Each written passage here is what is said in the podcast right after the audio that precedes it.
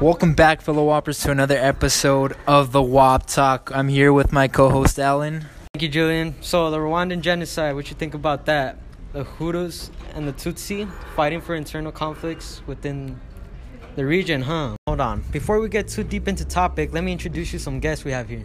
Christian, What's up, guys? Thank you for having me. Beatrice, Hey guys. Thank you, Alan. Thank you guys for being here. You see, the past few days we've been discussing and watching Hotel Rwanda. Great film, in my opinion, Julian.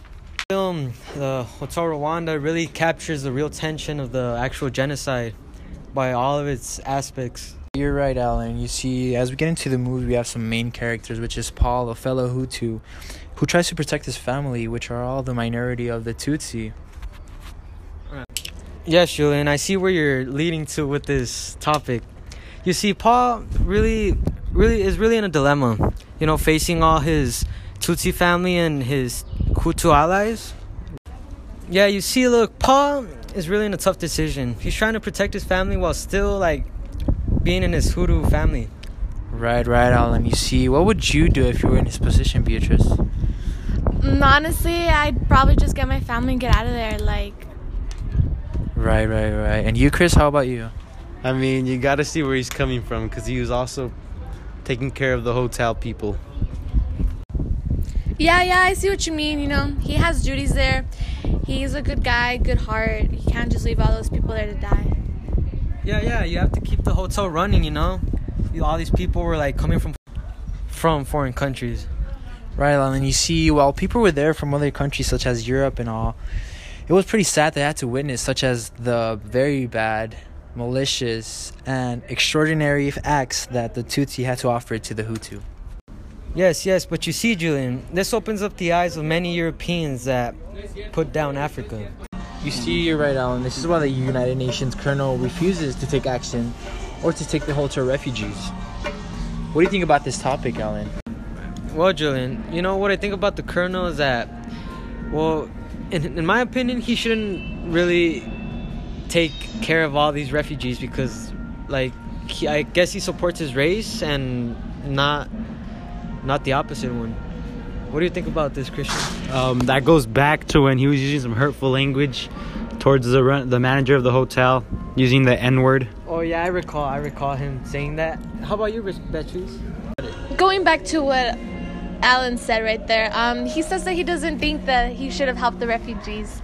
But in my opinion, I don't think he should have been that harsh. If it was his race going through through stuff like that, like what Yeah, he would like you- help. Yeah, yeah, I understand that you're saying that, but I'm just saying like put your put yourself in that position. What would you do? Like you're going against your whole like your whole Well, if I was society. in that position, then I would put myself in other people's shoes. Yeah, but let's let Other- Christian do his thing. You thing. just can't put yourself in people's shoes like that. Come on now. You see, as we go through the movie, we, we, hold oh, on. Back to the topic, Julian. On to another question. You see, we come through this character. His name is George Rutaganda. Tell us a little about this character, Alan. Well, you know, uh, Commander Rutaganda was supplying the Mill Ho- the Mille Collines Hotel, but still hating on the Tutsi people, which they recalled that as cockroaches in there. What do you think about this, Julian? You see, Alan, this dude is a very good man by still supplying them, yet he tries to isolate and not be involved with everything that's happening, controlling his own people, having his own base, and really controlling what he's doing. Well, Julian, let's go to a short break first.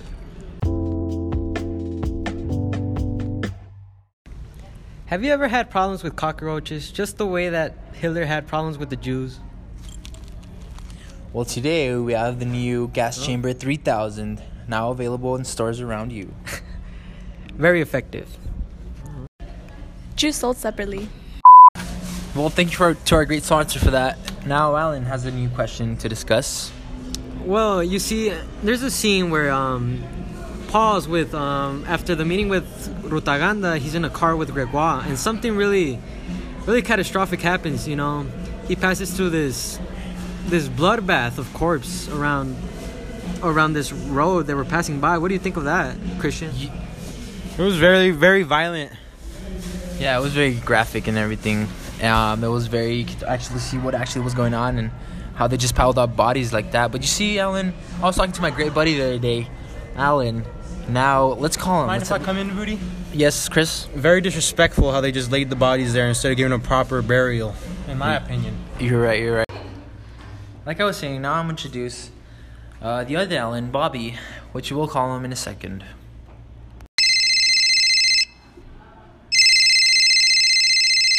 Hi, Julian. Thank you for having me here today. So, Alan, oh well, aka Bobby, the discussion we were having earlier is about the the corpses that were in the road when Paul and Gregoire were in driving towards well from the meeting they had with Rutaganda. I feel that that scene of the movie was a really suspenseful scene. Yeah. I feel like it was a It was a really graphic film, huh? A really graphic scene. yes, it was because you could have seen like all the bodies that uh, That were like laying down there. Yeah, yeah. I was pretty grossed out, you see, because there, he like once he got off, he was just trying to vomit. But just imagine getting off the car, The fog. seeing There was- the there was- fog. there wasn't in a clear sight. First of all, it was unexpected, because they thought they were going over something, but there it was actually the bodies and the heads. Paul actually thought they were going off road. They did, and you see, it's just sad, you know, just to witness that. Well, but I mean, it's actually giving the real meaning of the movie. You know, the the actual the true story of Yeah. the movie. That's just story behind The it. gore, Right, the gore that actually happened in those days. Days. right, right, right, right. The European. Back to the back to the UN. Why do you think they only took the whites and not the Rwandans, Beatrice? Well, you see, there was a lot of racism going on. Um, there was a lot of things that they were they weren't really under control over there. A lot of discrimination. Um, they really just had to follow orders from their superiors and threw anyone under the bus who threatened their security. Right. Whoa, whoa, whoa, whoa, whoa, whoa, whoa. Let's not forget about Paul's reaction to this, Julian. Remember that? Remember how he left his family though? Yeah, you see the, the I think one of the saddest parts of the of the movie is when he actually acts like he's going on the bus with them while the UN is taking them out, but he actually just leaves their uh, his family there. Yeah, but he was doing it for their protection though. You see, I think his main purpose was to yeah, like get his family out of there, but at the same time, he's he still has has the hotel under management. You see, even though yes, the UN took some people, they didn't take all, and people is- were still there suffering. What do you think about this, Chris? When uh, the UN left uh, people there, and he react, Paul reacted this way. It really shows who Paul is to leave his family and stay with the rest of the people for their protection. Right. right. Yeah, well, I understand. You know, first it's the protection of a place you've been managing for your whole life, almost. You almost consider it a routine, like a daily routine. What do you say? This? What do you think about this, Bobby? Well, I think he made the right decision to leave his family to protect his citizens, to protect them because if he left the hotel, he would like leave them without any protection, any food, and anything because he was like the manager. Yeah. Yeah, just really leave him to die, you know. And another thing that I think is like really out of the picture here is when he told Tatiana that when The promise that they'll always like be together and that he'll never separate from her. not even that Alan, when he said like if if the rebels came and attacked them to just jump off. Beatrice, what do you feel about this? What do you feel what do you feel about this? Well, that's like a really big scene, Beatrice. You have to give a proper opinion about that. See, that's actually not that bad of an idea. I'd rather just jump off than have someone come at me and just stab me or kill me or anything like that, you know? Yeah, yeah, yeah. You see, Beatrice, the pain of the machete, the machete is way worse than mm-hmm. just ending your life then and there. Not just the pain. What it- an instant death instead of. Yeah, but just not the pain. I mean, like what the machete symbolizes. Like symbolizes like savageness and you know roughness and gore of the of the conflict between the Hutus and the Tutsis. So I don't think that's a really proper way to die. You know, I think jumping off is the best way to go. But either way, I think Tatiana still had hope that his her husband was gonna come. You know. Right, cause she, she didn't jump off. right, she never jumped off while she was waiting in the in the shower with with with the gun like, but it was, with the shower head, but it wasn't even on, so there was no purpose. But Chris, I have a question for you. Would you take mach- machete or just jump off? Personally, I would just jump off booty because I wouldn't want to feel the pain of a machete. Right, no one would. Thank you on that, Chris. Uh, now to a short break. Throughout time, there have been many conflicts throughout the world of cultures. One of them being Sunni and Shia over Muslim beliefs, similar to the Hutus and the Tutsis. Yes. Breaking news, guys. We have a little boy that has been in the Taliban for several years now. Since he was a child, he's part of Islam. He has something to say. Akbar, Samalaka, boom, boom, boom. Thank you to our second sponsorship. You see, Alan, throughout time there has been many splits in cultures.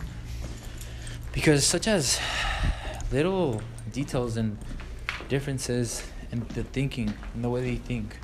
But you see, today we touch a a quite interesting topic uh, concerning the Sunni and the Shia. You see, Alan, this these two groups, Sunni being the believers that the community chose the religious leader of Islam, of course, that chose Abu Bakr, Muhammad's friend and advisor, while Shias believe God chose Ali to be Muhammad's successor. Now, Alan, you have something to connect it to with the other topic of the Hutu and the Tutsi. Yeah, well, you see, they're very similar in, well, just that the Hutus and Tutsi base themselves mostly on appearances. They make the Tutsi seem more, more like better quality just because of their more delicate appearance. Just like the Sunni seems more advanced than the Shia in the Muslim conflict. Right, you see, just as the Sunni were 85% of the, well, actually, right now, the Muslim population, also the Hutu made 85% of the Rwanda's population. While, of course, the Shia and the, and the Tutsi were the minorities. Alright, guys, that's our topic. Does anybody have last words to say? Thank you for having me, Julian. Thank you for having me, Julian. Beatrice, any last words? Just thank you for having me, and I really enjoyed being here. Alright, guys, well, this is another episode of the WAP Talk. Thank you for having us. Alan? Yeah, guys, as they say in my hometown, don't forget to be awesome.